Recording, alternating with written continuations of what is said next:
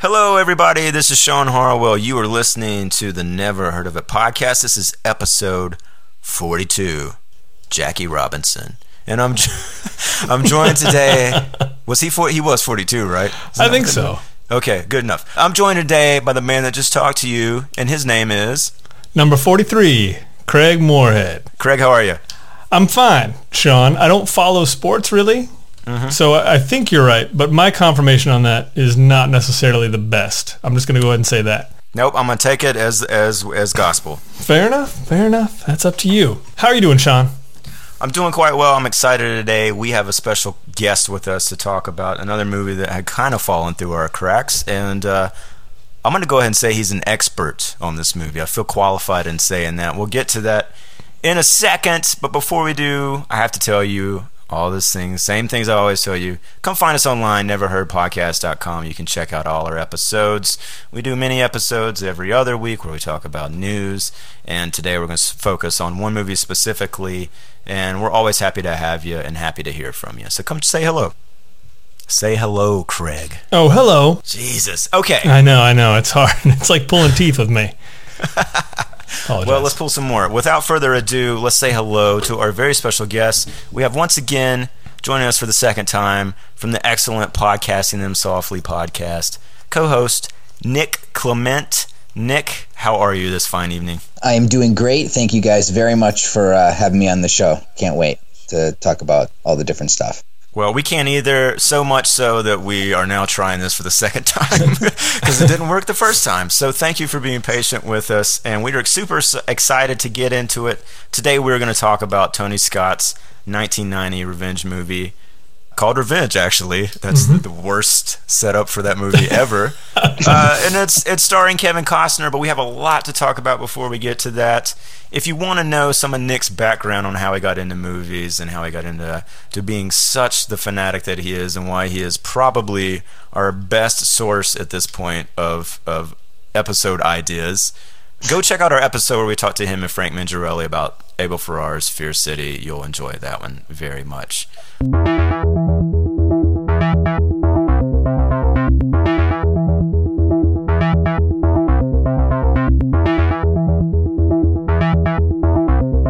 we were talking before about how we recorded that episode and had such a good time and then we're chatting after recording it and i found out all this amazing stuff that i wanted to ask you about. So we're going to get into that right now and the, the key of that is you dropped this bombshell on me that you interned for jerry bruckheimer at some point in your life nick and i immediately could not imagine what the hell that was like. So you got to Yeah. tell us tell us how you got there. I, I'm dying to know. Well, I mean, it was certainly certainly a dream come true, um, especially especially for someone uh, with no industry connections from Connecticut and being a huge you know movie buff, you know, forever, and and in particular being a big fan of you know the old school Jerry Bruckheimer movies, Top Gun, Crimson Tide, Beverly Hills Cop, you know, Enemy of the State, all that kind of stuff. So basically, um, I went to school in New Hampshire. Went to school, uh, Keene State College. Uh, that's where I went to college. After my freshman year, my father put it in my head uh, that the only way that anyone was going to listen to me is if I, you know, never stopped being a pest. Um, It's good advice, Dad. Good advice. yeah, and this is you know this is back in 1999, so this is when people were still writing letters and still communicating that way. I don't know if anybody writes letters anymore, but I basically uh, FedExed a letter a week for six months. Uh, my first six months of my basically my first semester of sophomore year. I FedExed Wow. a letter to Jerry Bruckheimer, basically asking him for a job, an internship. You know, please get my foot in the door. And every week I wrote him a letter and basically just told him about what I was doing in New Hampshire and what I thought of the box office and what I thought of whatever movie it was that I saw. And I think I even pitched him some movie ideas in these letters. of course. and uh, you know, I just kept doing it and kept doing it and kept doing it, and I never heard anything. And uh, one day I went to the uh, you know get my mail, and uh, you know I looked inside the little window, and I could see that lightning bolt logo. You know, it was on the on the envelope, and it was sitting right there. And I was like, oh, you know, geez, what, what's this? This is either this is either you know we're sending the FBI to your dorm. To, they finally rejected me. yeah. Um, but no, um, lucky, luckily enough, um, I got a letter from a woman, Christiane Reed, uh, at the time Christiane Grolinger, and uh, you know it was basically, uh, you know, Jerry's gotten all your letters. You can stop writing him uh, right now. It's totally fine. He gets it, and uh, you know, why don't you come on out here for an internship? And you know that that just basically changed my life, and it was just completely mind blowing. So I went out to uh, California for my junior year. I supposedly went to class, but that's very debatable. We could have a whole separate podcast about that. and we will, and we will. but um, I did the National Exchange Program. Uh, so I went over to Cal State Northridge and I did, uh, I would say, very minimal uh, schooling. uh, but uh, three days a week, I was over at uh, Bruckheimer's shop in Santa Monica picking up coffee and you know doing the errands and the grocery shopping and the script copying and driving out to writers houses and going to every agency and picking up cookies and milk and all the really fun stuff that you know the interns get to do. And uh, honestly i you know it was just it was it was obscene. I mean i you know i'd never seen anything like that before obviously in my entire life. And you know young i mean i was 19 um, it was something that i don't think that i truly uh, understood at the time. I look back on it now and I say to myself, wow, you had uh, the keys to Jerry Bruckheimer's office on, on, your key ring. And I just laugh about that. Yeah. um, but yeah, so I, I went out there and, you know, did all that stuff. And this is when they were doing stuff like Kangaroo Jack and Remember the Titans and Pearl Harbor and uh, Black Hawk Down. And they were doing, uh, uh, they were just getting into the prep on Bad Boys 2 and Pirates of the Caribbean. Just so happened, of course, you know, Tony Scott made five, six movies of Jerry Bruckheimer. Um, one day, I was doing a, a run for one of the uh, assistants, and she said uh, to me, "She goes, aren't you a big Tony Scott fan? I think I've heard you talk about him." I was like, "Yeah, of course." She goes, "You know, I could probably get you an internship with him if you want." And I was like, "You pooped." I don't have to write anybody letters, really? Yeah. so um, she picks up the phone. I can still remember it. She picked up the phone. She called Totem, Tony Scott's office spoke to Tom Moran, his assistant. I got this guy Nick over here. He's going to be finishing his internship up here in a couple months, and you know he's going to be out here for another one. You know, could you guys use somebody? And you know, within 38 seconds, I had an internship with Tony Scott. Yeah. So well, I went, you know, so I went for my fall and winter semester from Jerry. Then I went over for the spring and the early summer. Tony and had a chance to work with him. He had just finished shooting Spy Game, um, so he had just come back to L.A he was basically um, cutting Spy Game. I used to hang out with him and Christian Wagner, the editor, and watch them put together little snippets from that film. It was oh, totally insane to see that happening. And wow. he was prep he was prepping Domino and Man on Fire. So you had Richard Kelly and Brian Helgeland coming in to do all the meetings and all the script stuff, and you know it was um it was complete movie madness. You know, especially for somebody who a couple years was before going that, to school yeah, was going to school and in high school watching Top Gun on a loop. So it made all the rest of my jobs in LA very hard to live up to those first few. Sure. Yeah, no. Let's uh we need to back up just a little bit cuz there's a lot going on there. I have so many questions. Like what kind of cookies does Jerry Bruckheimer like? Mm-hmm how many people were like, "Oh, you did like the Shawshank thing. You're the guy that like sent all." so did every, everybody knew you're the guy that sent all the letters? Did did you have that reputation when you got there? Well, it was funny when I got there. My very first time that I was there, I went out to meet everybody. The very first time I went out there, my dad, me, and my buddy, we went out to L.A.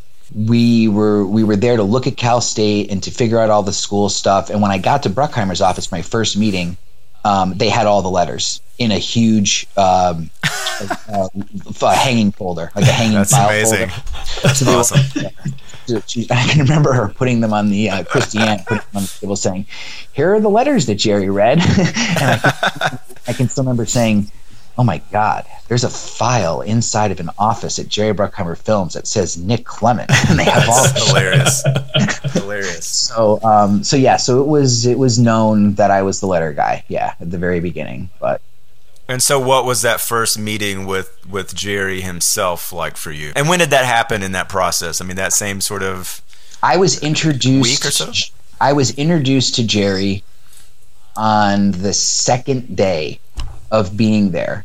Honestly, at the time, you know, what's it like meeting God? I mean, you know, I'm not yeah. a religious. I'm not a religious person, but this is, you know, this is Jerry Bruckheimer. I mean, like, right. you say what you want about certain commercial, you know, aspects to some of the movies that he's made. I think Jerry Bruckheimer is one of the greatest showmen that the movie industry has ever seen. It's incredible the legacy yeah. that he's put on Hollywood and the legacy that will remain on Hollywood because of his work. when I met Jerry and he, you know, shook my hand and said, you know, welcome, it was like, you know, I mean, it was it was pretty much one of the greatest feelings I ever had in my life. That's um, awesome. And to make it even better, he was cool and he was nice and you wouldn't even really know if he was in the office. He was super quiet, never made a big deal about stuff except for when he was watching trailers to Pearl Harbor in his office that the sound blasted way up. He'd be flipping out about the trailer, and it, it was just it, it's it's hard to describe when um, I can remember when they were casting Black Hawk Down and yep. the line out the door of that office of every single young actor in Hollywood. Mm-hmm. I can mm-hmm. still remember it. To like you know, like little things they just pop into my head, and I just say, "Wow, that was like what it was like working for." You know Jerry Bruckheimer. Like the day that I saw Ridley Scott, Jerry Bruckheimer, and Joe Roth walking around the compound in Santa Monica smoking cigars and talking about how awesome they were and how great Black Hawk Down was. I knew, you know, and like I remember one day they brought in like Steven Zaillian, Steve Gaghan, Aaron Sorkin. They brought in like everybody, yeah. right, to do a Black Hawk Down script thing because they were all. Oh, yeah. Going, and I just remember, and I'm like, and I'm like, you know, God, that's a room, yeah. And I'm just watching these people walk in, like, what the fuck? You know, this is crazy. So, yeah. you know, it, it's just, it really was mind blowing. Um, it, it, it, really was, and uh, it was a dream come true to, to do all that kind of stuff. And it didn't matter to me that I was just copying scripts and you know picking up dry cleaning and taking Tony Scott's dogs to the vet and you know, you know it was really something else. And um, you know, when I was there, they were they were shooting Kangaroo Jack, and you know that was I know you guys get a kick out of that whole thing, and you know that was just that was nuts to be in the well, office when that movie was being made, and you know. Yeah, I was gonna ask because like yeah. You talked about there was like a list of movies that you mentioned at the time. There were being, you know, Pearl Harbor, Black Hawk Down, Enemy yeah. of the State, a couple of these things. Kangaroo Jack does not fit in any. There's no world where those that one, as far as my eyes see, that Kangaroo Jack fits in with that. I mean, what? Do you have any sort of insight as? and yeah, look, I, I know it did well, right? Like it was number one that weekend. I remember specifically, right? Yeah, it, it, it was number one. I want to say that it did like 24 or 25 million. And I think it, yeah. I think no pun intended, I think it legged its way to like 75 million domestic. Ah, nicely um, done, sir. Yeah. So this is what I'll respectfully say about Kangaroo Jack. What I can remember about the situation was that, and again, I was not in Australia. I was not there on set. I was simply in the office overhearing things and, you know, everything else. Um, it, it it did not, as I recall, it did not go the way that they all thought it was going to go. Uh, for a, for a variety for a variety of reasons, not the least of which is it's that a talking they, kangaroo movie. Yeah. Well, and that was the thing. See, have you seen the? Have you guys seen the film? No, I have not. I've only seen it on TV in pieces. Okay. Yeah. It is not a talking kangaroo movie. Right. Right. Okay they cut a trailer where the dream sequence, where the one and only time that the kangaroo speaks, they cut a trailer with that scene, you know, cut up throughout to make it almost appear as if it was a talking kangaroo because Snow Dogs had come out. Mm-hmm. And, you know, had made some bucks because it was talking dogs. Okay. this this movie was, from what I recall, this was you guys know the name Steve Bing. I entre- don't. The entrepreneur producer, if you look him up, he owned that company yeah. Shangri La Entertainment. That okay. rings a bell. Yeah. Back in like the early 2000s, you'd see it associated with numerous movies. As I recall, the idea of the movie originated with that guy, I want to say Lowell Ganz and Babaloo Mandel did work on it, but I could be wrong on that. Okay. Wow. It was not written as a kids movie. This was this was written as an edgy PG thirteen mild R way back. If you watch the film now, there are so many questionable elements that remain. Like there's like it's PG. First off, people are Yeah. shot. People are shot. They're stabbed. There's like a mild sex scene. It- it's it, it's not like it- it's just it's one of the most unique movies probably ever made in terms of what was probably originally conceived to what the final product became. Right. They had built a huge animatronic kangaroo and they spent bucks on it because it's because it's, because it's Bruckheimer, right? And sure. it broke down, it got sand in it in the desert, it wouldn't work right. So they completely scratched the thing and that was one of the first times that you had a fully CGI talking creature that was done in a photoreal way. That movie, if you go Yeah. back to it, it still looks pretty good because they fucking spent they spent a ton of money because it's Bruckheimer. I wonder if they had like that Jaws conversation where they're like, you know, those shark broke down on Jaws for Spielberg, and they just kind of shot around it and it actually made the movie better. This is them shooting footage that then had to be completely reshot because all Oh, of man. scrapped. Yeah, it was interesting. I got to know Jerry Con- Jerry O'Connell pretty well during the production. He was in the office a lot, and he was very nice and was always uh, very uh, very talkative, very nice guy. good, good. and um, you know it was just a lot of it was just really crazy but i can remember going to the premiere for that movie and it was one of the most surreal experiences ever like because i went to a bunch of premieres for them i went to the remember the titans that was insane veronica guerin that was really cool uh, that's actually one of bruckheimer's best movies if you guys ever seen veronica guerin with cate blanchett Yeah, I think I did. I didn't know that was Bruckheimer. Yeah, neither did I. yeah very good film joel schumacher directed that one of his better films another very nice guy who i had a, had the chance to meet a bunch of times big fan of him um, but yeah, it was just it was just a, it was a crazy time, and you know, not everybody gets to do that, and I feel very fortunate. Well, here's another question for you from that era specifically. Did you by chance ever go to any of the test screenings for Remember the Titans? Because I saw one. I was at one in Pasadena um, when that movie was being tested. And uh, it played like gangbusters. I think the audience ate it up. Yeah, no, that was a huge hit. I mean, that Yeah. did like I think that did an unexpected like 120 million domestic or something. No, I didn't actually go to a test screening. I did go to the premiere at the Rose Bowl where they had like Wow. Unnecessarily because it was Bruckheimer. There was like Black Hawk helicopters flying over jets. Fucking high school movie. Like you know, I was like, okay, that's cool. It's Bruckheimer. We'll deal with it. But yeah, that was insane. There was like you know fifty thousand people there, and they had the movie out on like four massive uh, you know jumbotrons out on the football field. The most intense stuff, though, I probably had a, the experiences was with Tony because um, that was very personal.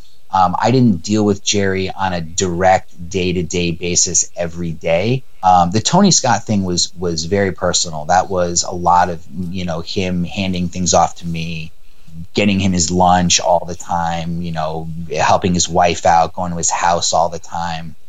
So You that- were like a personal assistant, is more than a more or less like an office intern. yeah, I, I, did, like. I did some stuff in the office, but I got to know them pretty well, um, and and was asked to do some stuff. Actually, this is a funny, this is a good one. I'll tell you guys this one. I had the chance to repossess a car without Okay. being, without being a repo man.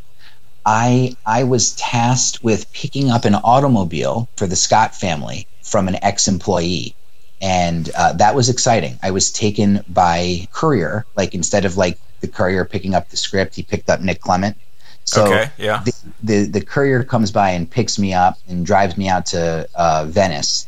And uh, I was told where to go, and I was given an envelope with some money in it, and it was like a final payoff. And then I was driving back with Tony Scott's car, and I'm like driving back, and I'm like, "What the hell world is this?" I'm, okay, okay. What kind of car was it?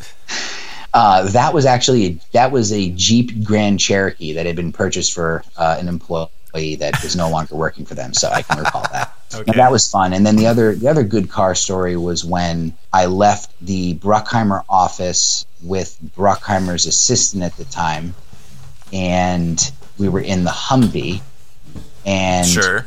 he yeah, sure and um, he then drove the Humvee. As I recall, we drove the Humvee to get serviced, and then when we got to the Humvee location, we picked up. I think it was a Porsche. It was some, yeah, it was something. That assistant drove very fast up and down Sunset. I I was like, okay, all right, this is why you're Jerry Bruckheimer's number one assistant, and I'm not. Wait, so did you drive the Humvee? No, Okay, okay. I thought maybe they were in the Porsche and you had to also bring the Humvee, which would have been terrifying too. no. For some reason, I was just required to go with this guy. I don't really know why I was there, but I just Probably because of how fast he drove. Yeah, you're supposed to make sure he slows down. I just did what they told me to do. I have to be honest with you. So Of course. Well, on that, yeah, on that front, I mean, is there a swimming with the sharks, you know, story, or is there anything, you know, without throwing anybody under the no, bus? you want honestly, Michael Bay even held the door for me. I mean, honestly, Oh my honestly, God, honestly, guys, yeah. like I'm not kidding. Like when I was at Bruckheimer Films, there was no yelling, there was no screaming. They didn't have to. Right. You know, there was just no. Like I never, ever, ever, ever. I mean, I got annoyed. There were some times at six thirty on a Friday that I didn't feel like driving to Diddy Riese to go pick up chocolate chip cookies. But so no, I never ever had a swimming with sharks moment, and I had watched that movie fifty times before I went out to LA. So I, I had a feeling of knowing what to expect, and no, I never. So here's my question. So all of that sounds amazing, and honestly, I could sit here and listen to hours of anecdotes, and and really, I'd be glad to. But then, so but the, so the question in my mind is, when did you decide it was the end of the road out there? basically what I realized was this. I wasn't necessarily ready to sacrifice my entire life to making movies. What I saw very quickly, and, and I got a chance to work, you know, I worked on Seabiscuit, you know, I worked at some agencies, I did some television work, um, you know, at a production company. I had a chance to see the business on a lot of different ends, uh, the business and the creative side. And after eight years, I you know, I basically just said to myself, yeah, I'm not really anxious to work a 15, 16 hour day the way that Really? these people are doing. Yeah. Like I'm just, and I, and I, and I, you know, I, I don't know how long it is that I want to live in an apartment when I would really like to buy a house and I don't have a million dollars in the bank and all my family mm-hmm. lives in the East Coast, and my wife and I are both from the East Coast. You know, we're high school sweethearts. I dragged her out to LA for a year and then made her come all the way back when we decided we wanted to get married. And I really realized that it was just not, it's a really stupid, lazy thing to say, but I'll be honest, I'm not going to lie. I don't know if I could have done that amount of reading. I hear you. The amount of reading that those executives did, the stacks of scripts, I just wouldn't have been able to get through them. and and there's a side of me that doesn't want to have the magic of movies ruined. Sure. Like I love watching movies too much to know how every movie's going to end and how every single little thing is done. I love watching behind the scenes featurettes on Blu-rays. I love listening to directors' commentaries. But I just basically said, yeah, you know what? I'd much rather just watch films and talk about them endlessly. You know? Yeah. so that's sort of really where I made the decision just to kind of like refocus my life and take a new step and see what happens. And 17 years later, you know, I'm I'm doing the you know the podcast with Frank and uh, writing for Variety on a freelance basis at the moment, which has been another dream come It's true. incredible. Yeah, I'd say let's talk about that a little bit. I mean, how did that come to be? You know, and we'll post some link stuff. I, I read, you know, you did what like three or four articles just on Brett Ratner uh, Yeah. alone uh, recently, and there's those were all really really fascinating and interesting, and uh, learned a lot about his his company.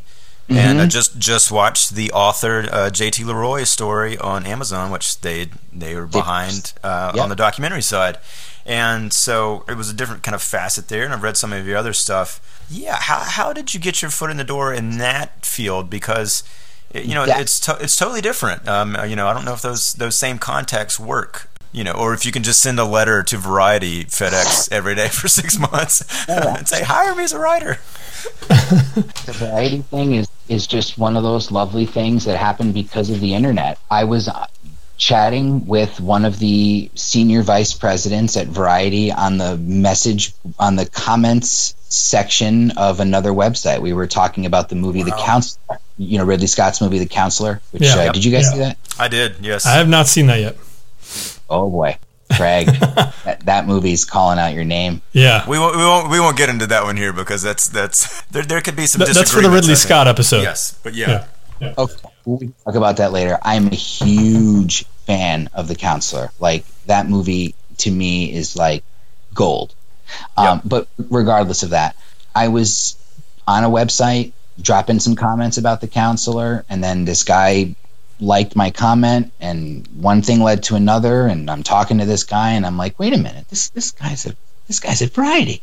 This thing, you know, and it just we just talked and blossomed and then I I called him at Variety, the mm-hmm. guy, and I just said, "Hey man, listen, I'm I'm just pumped that that you're a big fan of the counselor, you know." I, and we just talked for like 20 minutes, and a year went by, and out of nowhere, they're interested in having me write, and I have to assume that it, you know, a lot of it probably has something to do with the podcast and you know doing the interviews and Yeah. you know posting reviews every day. But um but yeah I, I was given the opportunity to write an article with them and then one thing led to another and i've written close to a dozen. So um i'm uh i'm thankful and fortunate and and just happy to be doing it. So That's I'm really starting to get the picture that yeah, your dad's advice was probably the best thing that ever happened to you. Yeah. about being a persistent pest. That's crazy. Yeah.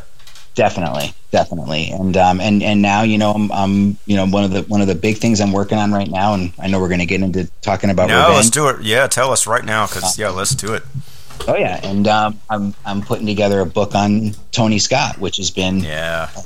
you know, uh, another sort of dream come true thing to get involved with. The interviews that I've been doing with his old collaborators have been basically just nothing short of amazing. I mean, the the people that I've spoken to, um, they revered him, and they just had so many great. Everybody just has so many great, loving, passionate things to say about him as an artist and as a human being. So, you know, the fact that his movies mean so much to me, and I think that granted his name probably isn't as well known out there as you know the Spielbergs and the Coppolas and the, you know all those guys, of course, Or even his brother. Yeah, Ridley.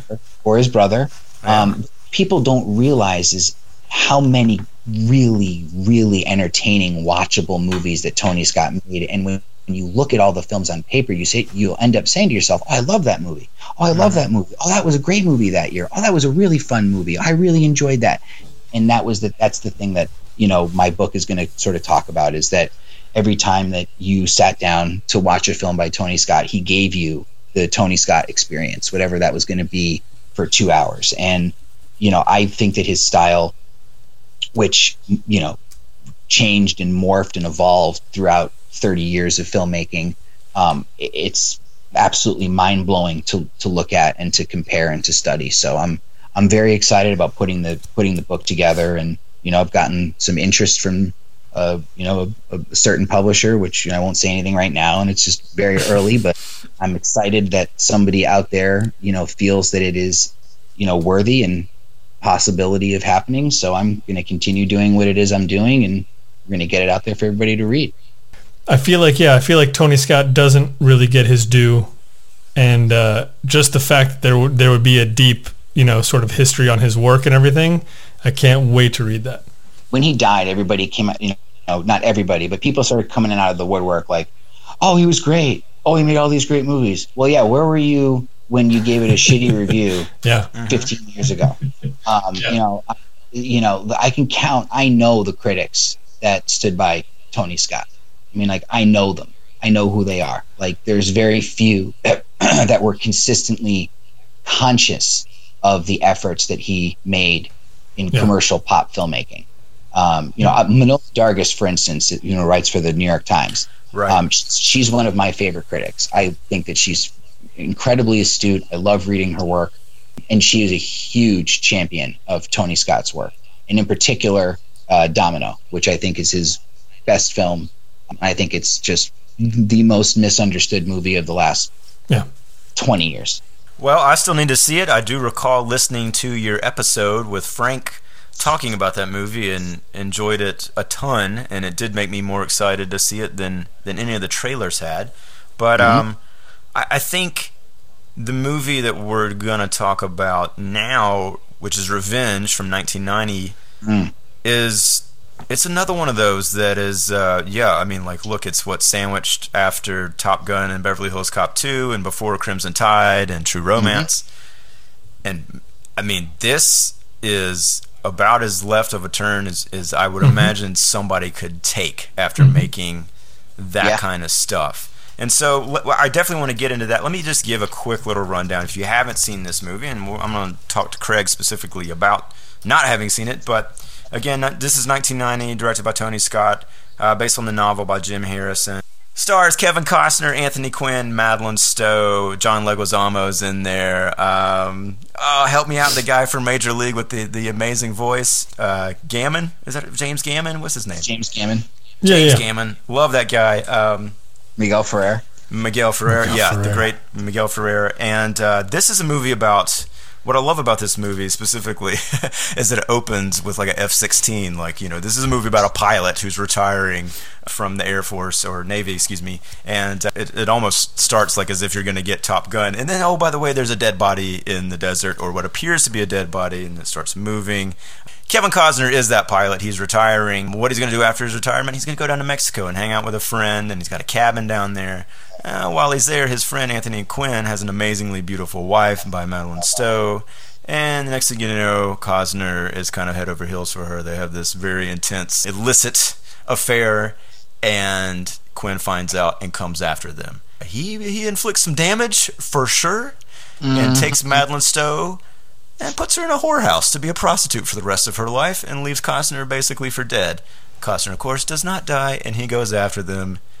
Thus, the revenge. That's it in a nutshell. Craig, Hmm. I'm sure you had heard about this movie. I saw it five, six, seven years ago. I hadn't, you know, somebody had to recommend it to me. I didn't know about this movie until then. Mhm. I think this is the first time you had seen it, correct? This first time, yes. All right. So before we talk to the expert here, I would like to know just yeah, what was your general general thoughts on this? Did you anticipate it being quite this dark? No, not at all. I, I um, yeah, it, it, it's you're right. It, it's it's such a left turn. So you know the the two movies before this, Top Gun and Beverly Hills Cop 2, huge summer movies, made just tons of money. Yeah, and and so I, honestly, I didn't even really know. I mean, I, I guess I knew that Tony Scott directed this, but it's it's it's one of those titles that just kind of slips out of your head, and you don't think about it until you see it in a list of his movies, mm-hmm. and you realize, oh yeah, that's that's one of those I haven't seen. You got Kevin Costner as the main character here. Couldn't be more of a dick. Couldn't, yeah. I mean, it, it- not not even not even like trying to set him up as like a real hero. Nope. I don't know. It's it's it's a testament to, to Tony Scott's ballsiness. I mean, it's something that he really chased after. That I think he he finally ended up with after. Uh, boy, I can't remember who who they said the first sort of crew that was in there. Uh, I think John Huston was going to. John Huston, right. Yeah. I mean, how do I feel about it? it it's a hell of a thing to watch. Yeah. N- not at all what I thought it was going to be. And I think we should also note, well, I'm sure we'll get into it. There are definitely there are two versions of it. I believe I watched the director's cut, as Sean, I believe you did too. And the theatrical cut is a whole different kettle of fish, apparently. yeah. Not only that, this is one of the rare director's cuts that's shorter by a substantial margin. I By believe. substantial, Um, yeah. And what? Yeah, I think what you're left with, and I haven't seen the theatrical to compare it, but Nick, I know you have, and and I think you prefer that version. You told me, but what you're left with is a pretty lean, pretty mean movie here, a lot of uh, very intense sex in it, and again, we're gonna spoil that the crap out of this movie because we got to talk about the ending. Yeah. Nick, tell me again how you can find the theatrical cut because I think that one is not quite as readily available. Correct? The theatrical cut you can purchase on DVD. Um, there's an American old DVD release. The the, the version there, there actually there were two DVD releases. Let me back up. One of the DVD releases was released non-anamorphic, and one was. So, what is out there to be able to be found at this point? I'm not 100% sure. If you were to Right. buy it on Amazon right now, I don't know what they would ship you for the DVD if it would be in anamorphic full widescreen. There is a German Blu ray that has the theatrical cut. in full 235 widescreen anamorphic looks absolutely gorgeous. And there are just there are substantial differences between the two movies. I do prefer the the, the first cut for a variety of reasons. Sean, you made a good point that the director's cut feels extremely lean and mean, and I think that that was a a reflection of Tony Scott's heightened and accelerated sense of style towards the later part of his career because he put this director's cut together, I believe, in 2005, 2006, 2007 around that right, time. I, what I read was it was after the original producer, I think, died. Correct? Yeah, like Stark. you know, Yep. yeah, yeah. So he, went, and I- and I, I think from what I read, it sounds like some of the stuff that you know Tony, I think, was I don't want to say forced, but strongly encouraged to include in the theatrical version. They're they're, they're softening the blows a little bit, perhaps. Um, Is that right or no? I mean, that's kind of the way it sounded like. You know, yes Tony and no. I have to be honest with you. There's there is some dark shit, and I don't want to spoil everything for people, but there's some dark shit in the theatrical cut that he took out for the director's cut. oh wow, he he amped up the sex even more. There was some stuff in the director's cut that's new, and I believe that most of the new stuff is sexual footage that had been left on the cutting room floor. yeah, yeah. He removed a fair amount of the character shading between the relationship between Kevin Costner and Anthony Quinn. See, for me, it works like this Revenge is more connected to his first movie, The Hunger. It is Uh, a more yeah. it is a more patient it is a more uh, visually studied film it's more deliberate on a in a directorial you know, craftsmanship angle and it has obviously less to do with the popcorn sensibilities of top gun and uh, beverly hills cop 2 and it has more in you know in common with the artsier sensibility that he brought to his first movie the hunger which of course flopped and you know put him in director's jail for a little while Right. you know, as you said, he couldn't help himself with the opening, put the jet in there, haha, little wink to Top Gun. Yeah. This this is not that type of a movie, and it, and, no. it, and to me, you know, and it, and it represents the kind of move that a filmmaker would likely make after they've had two gargantuan box office hits, and you don't want, you know, you're you're going to use the clout that you have at the time to get a film that you might not ever had have a chance to get made in Well, I any wanted other to ask about that if you right? knew anything about like yeah, what is it just like coming off the heels of those two things? It was like this is what I'm doing next. Do you know? Yeah, the film had been in development for a while. As you said, John Huston, Walter Hill was also attached to it at one point. There were a couple of different casting calls that were made. I actually just did an interview with the film's screenwriter, uh, Jeffrey uh, Jeffrey Alan Fiskin, who also wrote the great Cutter's Way. Fiskin, and I don't want to I don't want to give up everything from the book, but um, but Fiskin was very very fun to talk to, and he really told me about some really fun stuff about what it was like to get hired by Tony and Tony's the way that all went down. But yeah, this was a project that was going to happen, that the studio wanted to get made. It had been in development, it had gone through numerous people, and Tony had been a fan of the novella, wanted to change gears and wanted to try a new project and do something different and you know took the took the big clout that he had at the time to make a movie that he probably knew uh, wouldn't have gotten made under his you know direction in any other way. And the studio at first from what i've been told and from what i've gleaned the studio was very very very very reluctant about the theatrical cut. They were horrified by the violence by the nihilism by the sense of as you said there was no way, there was never any attempt to make kevin costner a i mean like Yeah. he he is the perfectly flawed anti-hero noir character that you've seen in multiple films throughout the years. And then it has like this like modern tony scott gloss but yet it's also dusty in like mexico and he still has all the mm-hmm. curtains and the wind machines on Kevin Costner is a man who loves his freedom. I'm going on a vacation, man. I'm not going to work for anybody, all right? It's good to see you. Anthony Quinn is a man who loves his power. This is Mireya, my wife. This is Jay, my friend. Tippy's told me a lot about you. She was the last thing in the world he wanted. Do you think my wife is beautiful? Hi. Hello. What do you want me to say? Of course.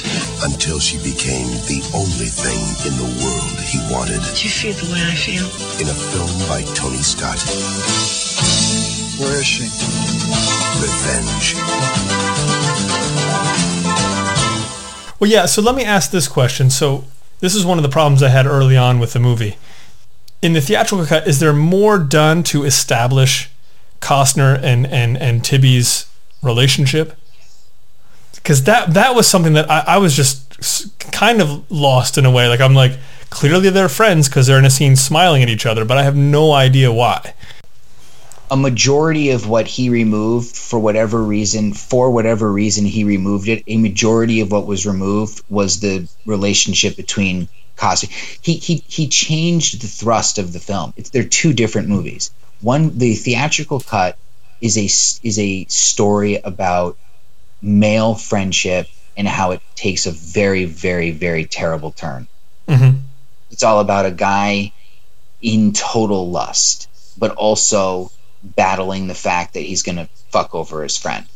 The director's cut plays like you know, and I don't, and I'm certainly, and, and I'm a fan of the director's cut. I think it's different, and I think it's unique, and I don't think that you ever get it. You don't get often get a chance to see that sort of tinkering to a film, short of Michael Mann, you know, tinkering with everything. But it's way more of a of a sexual piece in the director's cut. The mm-hmm. relation, the the the charge that they have in the theatrical is still there. Trust me, it's plenty there. She, you know, the the the stuff. That, and you know, it's great. I don't know if you guys read. Um, I gather the second, you know, wasn't there, but I mm-hmm. gather the sex scenes between the two of them were not rehearsed or blocked. Jeez. Hmm. So Tony Scott said, just action, and the two of them went at it. Wow. So They like that's what I- maul each other. I mean, it's Yeah. it's it, it's It's- crazy. I mean, there's moments where I'm like, okay, yeah, I don't know who's right? You watch a film like that right now, and you watch the two of them get it on like that. Who right now in Hollywood would get it on like that? Like nobody. Yeah. I mean, I can't. Yeah, I can't think of anything. I mean, it, it yeah. they movies like Revenge anymore. No. You, you, you just there's you you wouldn't get it. You wouldn't get a movie like Revenge made right now unless you did it independently. You wouldn't get Yeah, it. it'd be that- much smaller. You Much wouldn't have a smaller. J- yeah, you wouldn't have a F sixteen in it. Cause I can tell you that much for. and, and you wouldn't have you wouldn't have two movie stars going at it the way that they did, and you'd be it would be very tough to pull off the violence, especially towards women in this film on a studio level. Oh mean, it's- God, yeah. Yeah. And that's the thing, Revenge is very connected to The Counselor between the two brothers. They're very similar movies. Interesting. To- I can see Tony- that. for as violent as Tony Scott would get, and look no further than True Rom- uh, True Romance, and of course him changing the ending of True Romance instead of killing them, you know, he let them live. He loved his characters too much to kill them. Okay, Yeah. like he he was a warm person. He loved his characters. So when you see a film like Revenge, where the characters aren't likable and you know like like the fan is one of the other movies that he did where even wesley snipes is not really like all that likable he's kind of a douche you know what i mean like you feel Yeah.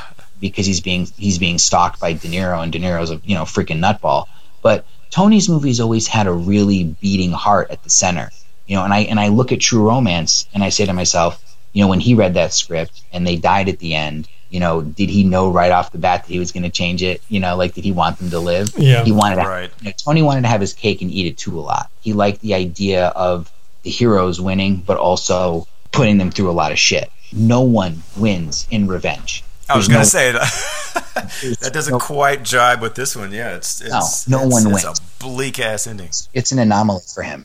I wanted to say, I mean, without kind of walking through the plot exactly, Craig, like what what stands out to you? I think from the the first half of this. Yeah, it's it's funny, you know. Honestly, so much of it for me was just I was enjoying watching something that looked like a Tony Scott movie. Well, let's talk about that look then a little bit. In some ways, stylistically, I, I do think it is definitely different from the latter half of the stuff that he's done. Yeah, There's not a lot of freneticness to this style. I mean, there's not the No. quick cuts. The shots linger, and there were things like there's one little scene that I, I or shot that I wrote down that I thought stood out in a, in a weird way. It was just You remember Costner is kind of drive. It's like the first drive down there to Quinn's house. Mm-hmm. He's in the jeep. He's got the dog with him. He go. He's already passed Madeleine Stowe on the road, and he goes into like the little circle of their driveway. And there's a shot where it's like him talking to the dog. Like he says something about, oh yeah, it's a small place, but it's nice. You know, it's just jokingly about this large, large estate Yeah. but like it's a tracking shot like it, it looked like as if it were shot from another car you're following the jeep and it's it's going at a good clip and there was like in so many other movies i feel like that would just be completely cut out or like even just trying to justify to your producer no no no no no i gotta have this shot we're gonna be moving like he's gotta be driving you know Sure. all these like little pieces that have to go in like but it's a cool little moment or you would just be a static shot you just put the camera in the back of the car and you're done Right. um and that's they what, were all c- and- Go and ahead. what I was gonna there are just all kinds of things like that, you know. what you're hitting on is exactly the reason why Tony Scott's movies have always appealed to me. They are pure. They are pure cinema. He. For was sure. always, he was always aware of the fact that he was putting his audience through a movie. Mm-hmm. M- movies, okay. Like I love how we can get down and dirty, like and make everything super realistic and it's and it's you know the, the you know the verisimilitude levels are off the charts and like you're right there on the ground and it, you know everything's super real and you know it's Christopher Nolanized and right we're like we're in the middle of it but sometimes I want that level of artifice to be in my entertainment and mm-hmm. that is what I loved about what I love about Tony's films every time I watch them is that a film like Revenge exists in a movie world. Everything about it, like the mm-hmm. smokiness, the Yeah.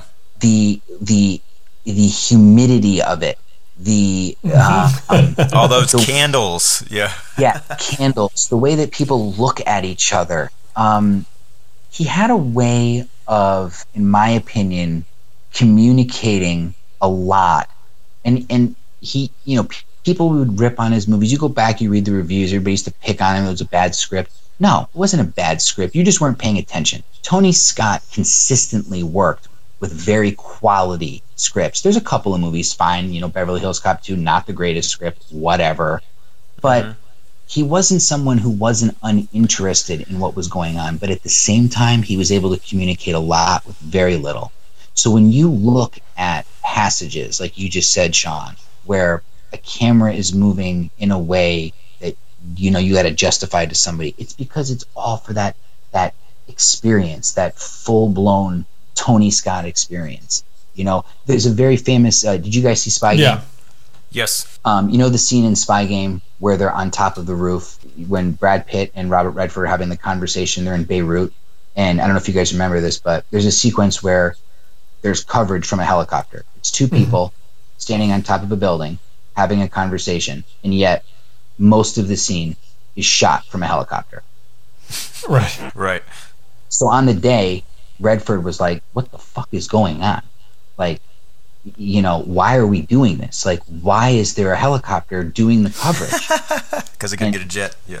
he he was not he was not impressed and like didn't get it right and this is what i was told and tony was basically like just shut up you're my actor you're not directing this movie um, you know Yes. get back over there do it and then when redford saw the final cut and saw what tony scott was doing with those shots then he was like oh well that's why he did it with a helicopter it's because there was something everybody's got to you got to motivate your camera right everybody always says you don't ever have any unmotivated camera moves right Eh. Yeah. Nah, Tony Scott loved unmotivated camera moves because that's what movie Sure. making is sometimes. It's it's it's it's having fun with your style. You know, a movie like Revenge, it doesn't look anything like Deja Vu, Domino, Man on Fire, Taking of Pelham One Two Three, and Unstoppable. You know, the latter portion of his Right. career. And and when you look, But look it's at still got a fingerprint, though. You know. Yeah. I was like that's what really stood out to me. It was just Mm-hmm. like, oh, like this is it's definitely like stylized. Yeah. it has that wonderful shot on 35 millimeter film stock by Jeffrey Kimball saturated color look.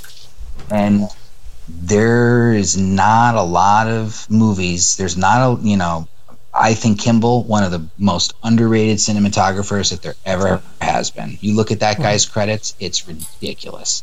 and the way that they pioneered that slick and gritty, you know, slick slick road, but still, you know, hot and cold whenever it needs to be look. Yeah. I think this has been one of the most important stylistic trends, you know, in movies in my lifetime. Well, I, I really loved how they, I mean, just specifically about cinematography, like the depth of field was really interesting in this movie. I mean, like you remember the scene where Costner has been invited over to Quinn's house for dinner, and it's like a din- dinner party. He's not getting along with the guests because Costner, once again, is kind of a dick, and and so he like insults uh, one of the guests who I think is somehow connected to the mob. But Quinn goes into the other room. Costner's left with the women. So in the other room, like that, that scene is so great. Like you know, Quinn is basically drilling these guys that showed up, and like you know, it's gonna like end in violence at any moment. Quinn is cool as a cucumber.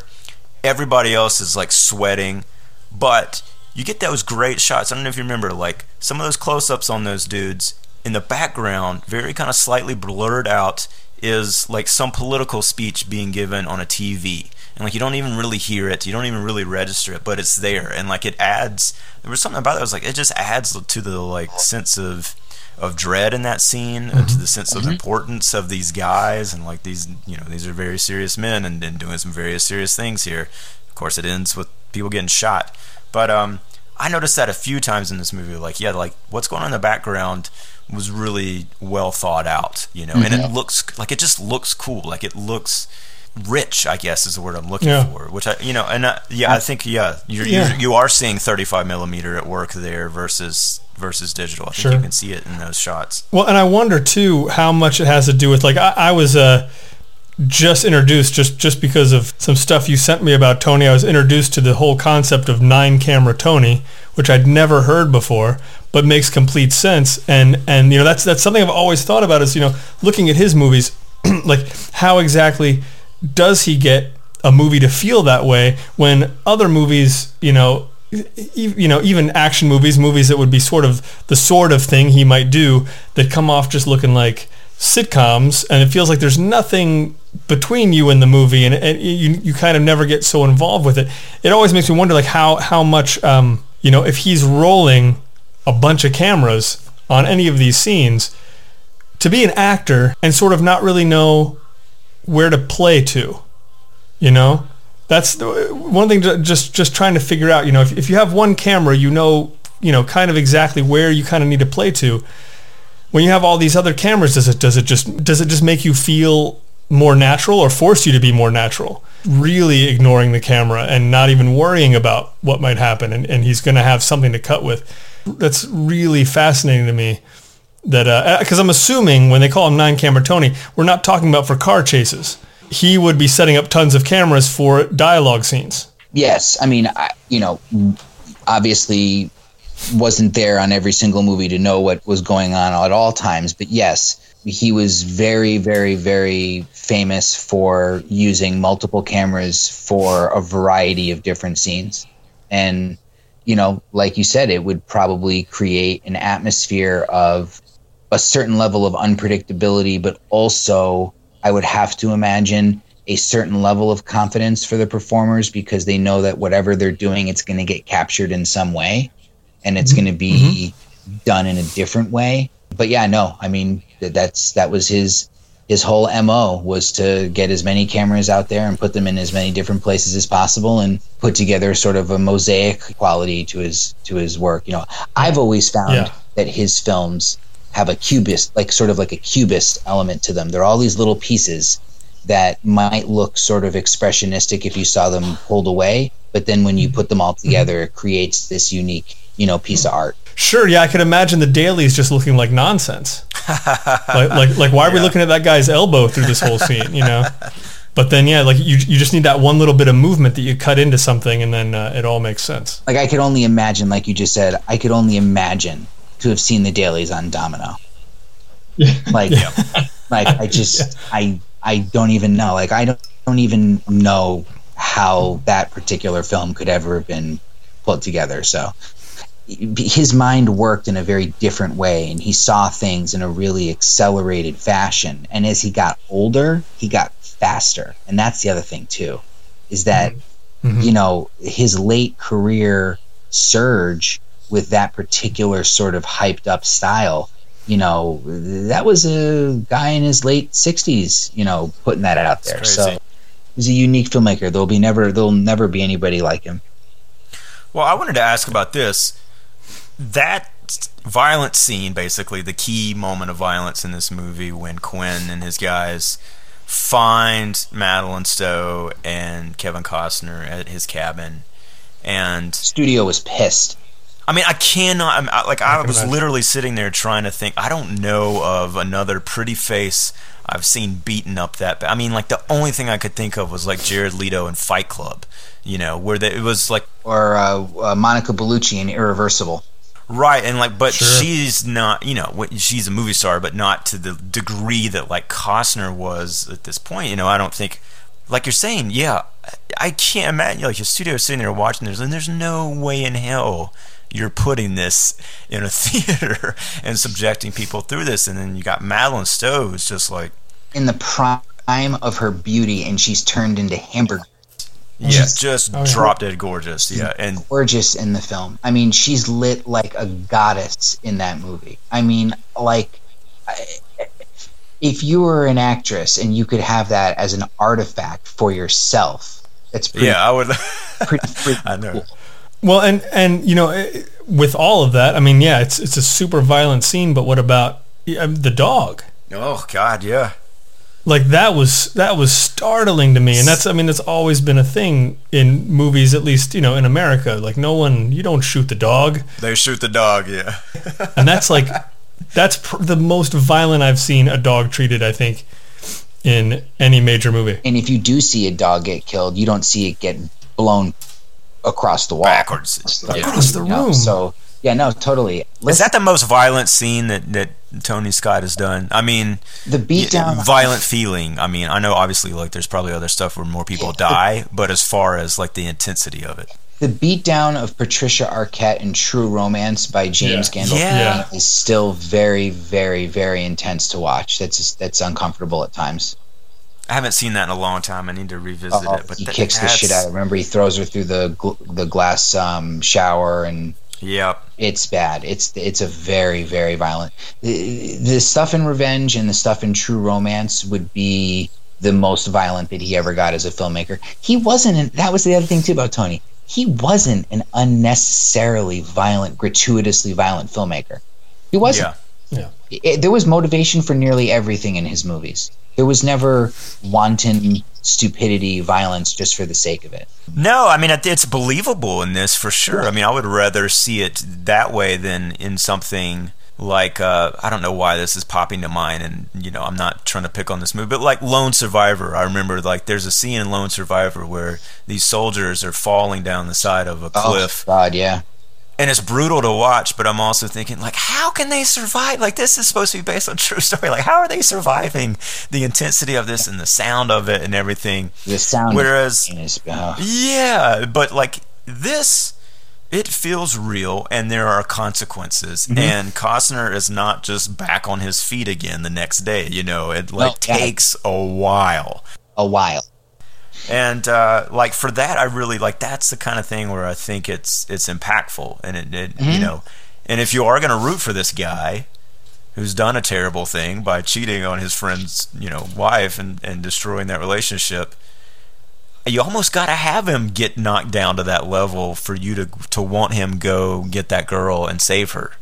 You know? Absolutely. Absolutely, because that's the thing. Like like you said, he's not set up as your classical hero at the front end of the film. I mean, he is in this. He is to an archetypal, you know, point of view. But even then, there's limitations to how heroic he is and what kind of a person he is. And then when he makes the decision that he does, you know, you're just basically kind of feeling like, all right, well, dude, you're gonna get your fucking ass kicked. Like, you know, like you're gonna you're gonna get what you deserve. You know what I mean? But it's one of those things. It's the short, the the novella is nasty. They basically filmed the novella. Harrison, from what I've read and what I was told by Fiskin, very very happy with the film, the theatrical cut. you know, he was very pleased with it. He was happy about how it turned out. But it was communicated to me by multiple people that the studio at the time was very reticent to release the movie as is, and they more or less had to because they weren't given any, you know, they weren't really given anything else that they could have, you know, yeah.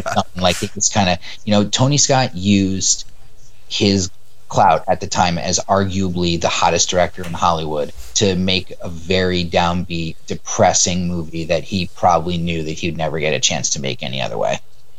Yeah, and it's interesting to think about like what if actually this had come out after True Romance, if he would have hmm. been given a bigger green light or you know maybe some more leeway with the differences between the theatrical and the director's cut may not be as extreme perhaps um, if it had come on the heels of that but uh, hey craig i did want to ask you actually like in regards to that that scene were you rooting for costner after that point were you rooting for him to get his girl back his girl in air quotes Well, that's the thing, you know. I mean, that's not really. Yeah. Like, but, but by the time he sets out on, you know, his his path for revenge, I'm still I'm still very cognizant of the fact that he is.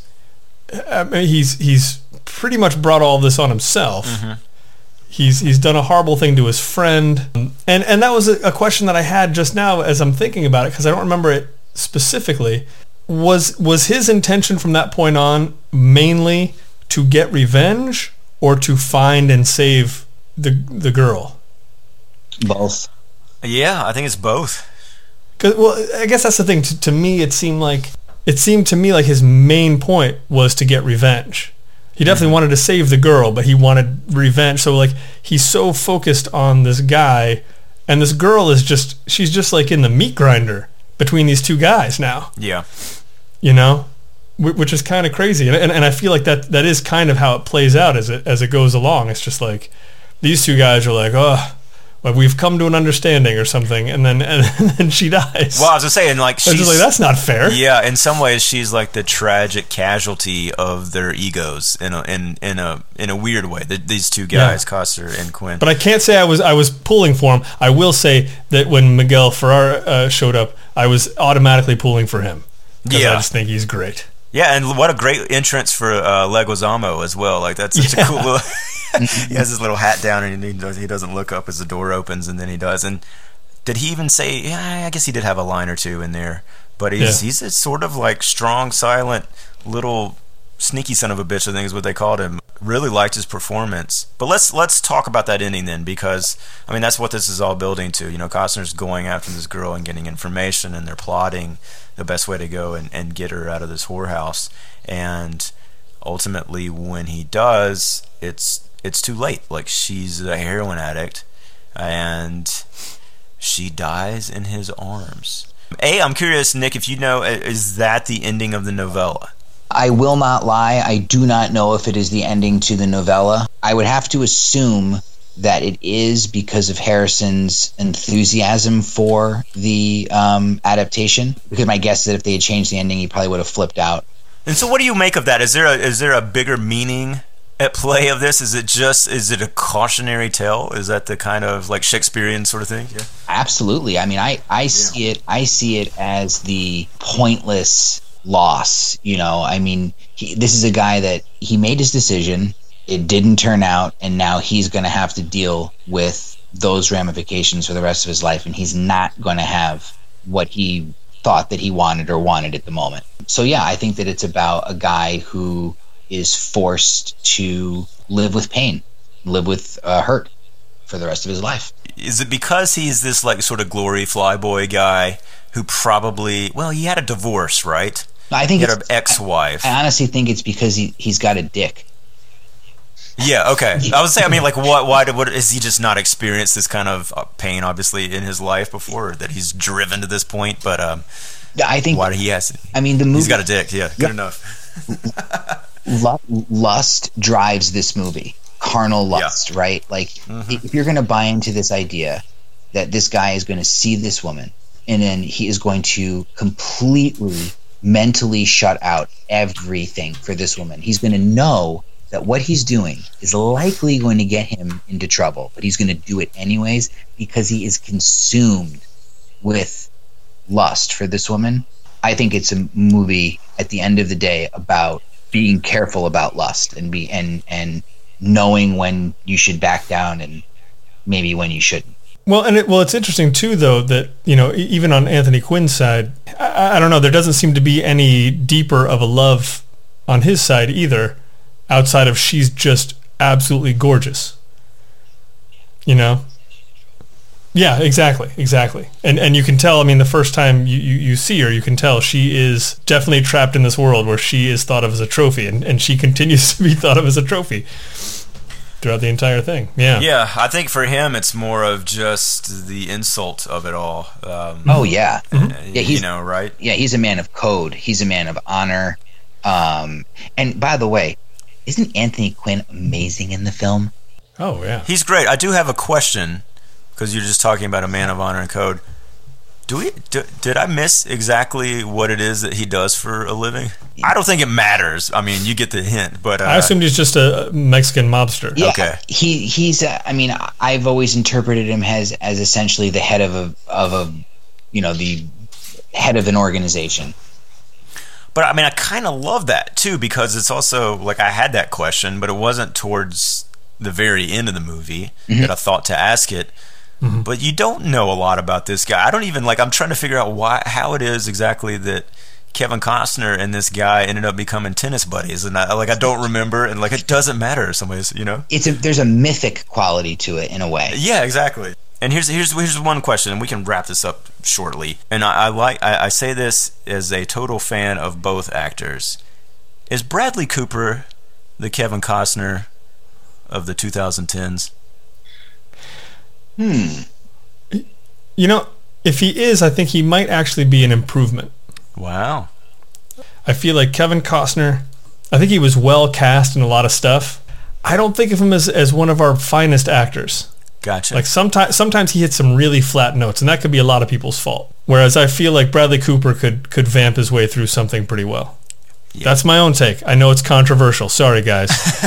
no, I was just trying to obviously think of like who's the modern equivalent of uh, of Kevin Costner. I mean, he's he's been in a ton of different things and a leading man, an Oscar winner, and all kinds of stuff. But there was there was something in this movie, like there was I don't know, just a moment where I looked at him and thought Bradley Cooper for whatever reason. Like he popped in my mind. So I mean, you you could put him in this in this movie in, in like the, the version of this movie that comes out like next year, yeah, I will. I'd like to. and do I'd that, be like, yeah, that makes sense. yeah.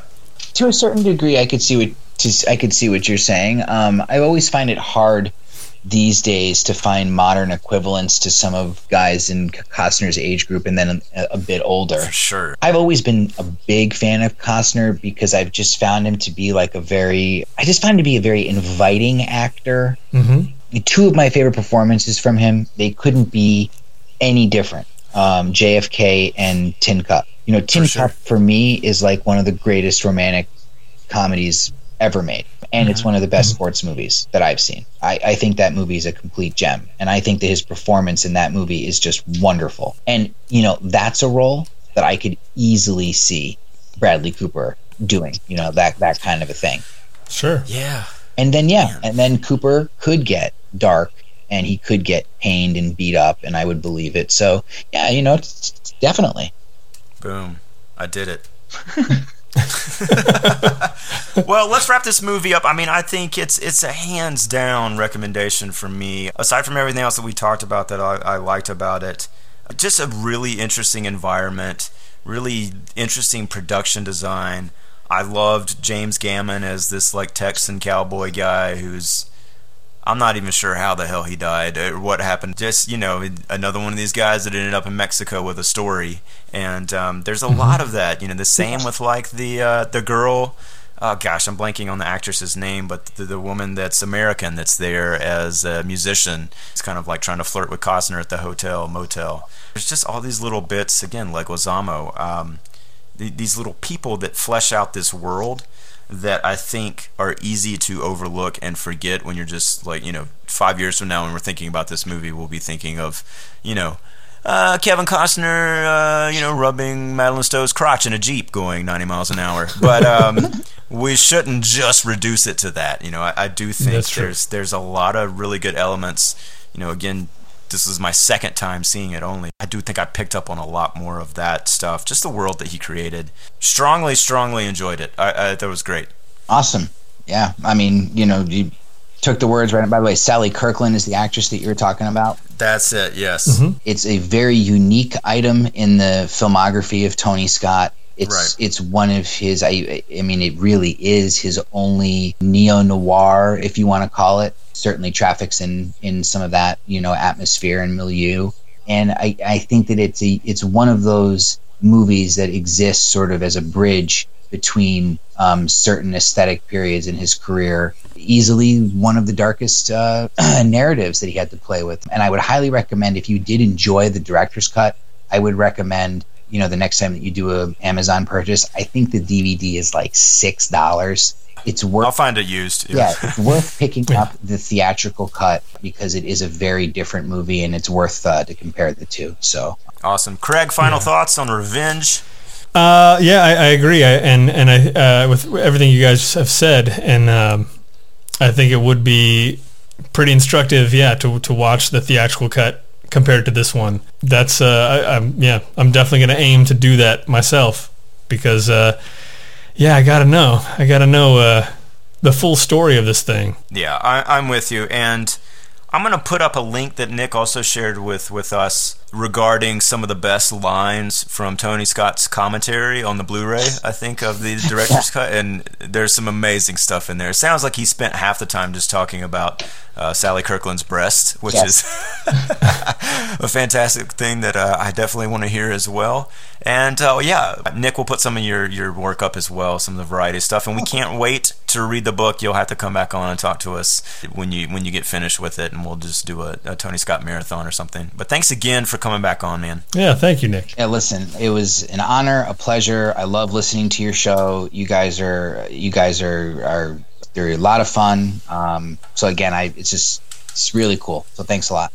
Awesome, awesome. And check out Podcasting Them Softly. Lots of great episodes and interviews in the back catalog of that gym. And uh, I don't know, Craig, uh, what do you think you'll dream about tonight? Uh, bloody revenge, Sean. Against who? I don't know. Doesn't matter. Uh, as you. long as it's not me, I will appreciate Fair it. enough. And uh, yeah, until next time, we'll talk to you soon. We'll be back next week with a mini episode. That was good stuff, guys.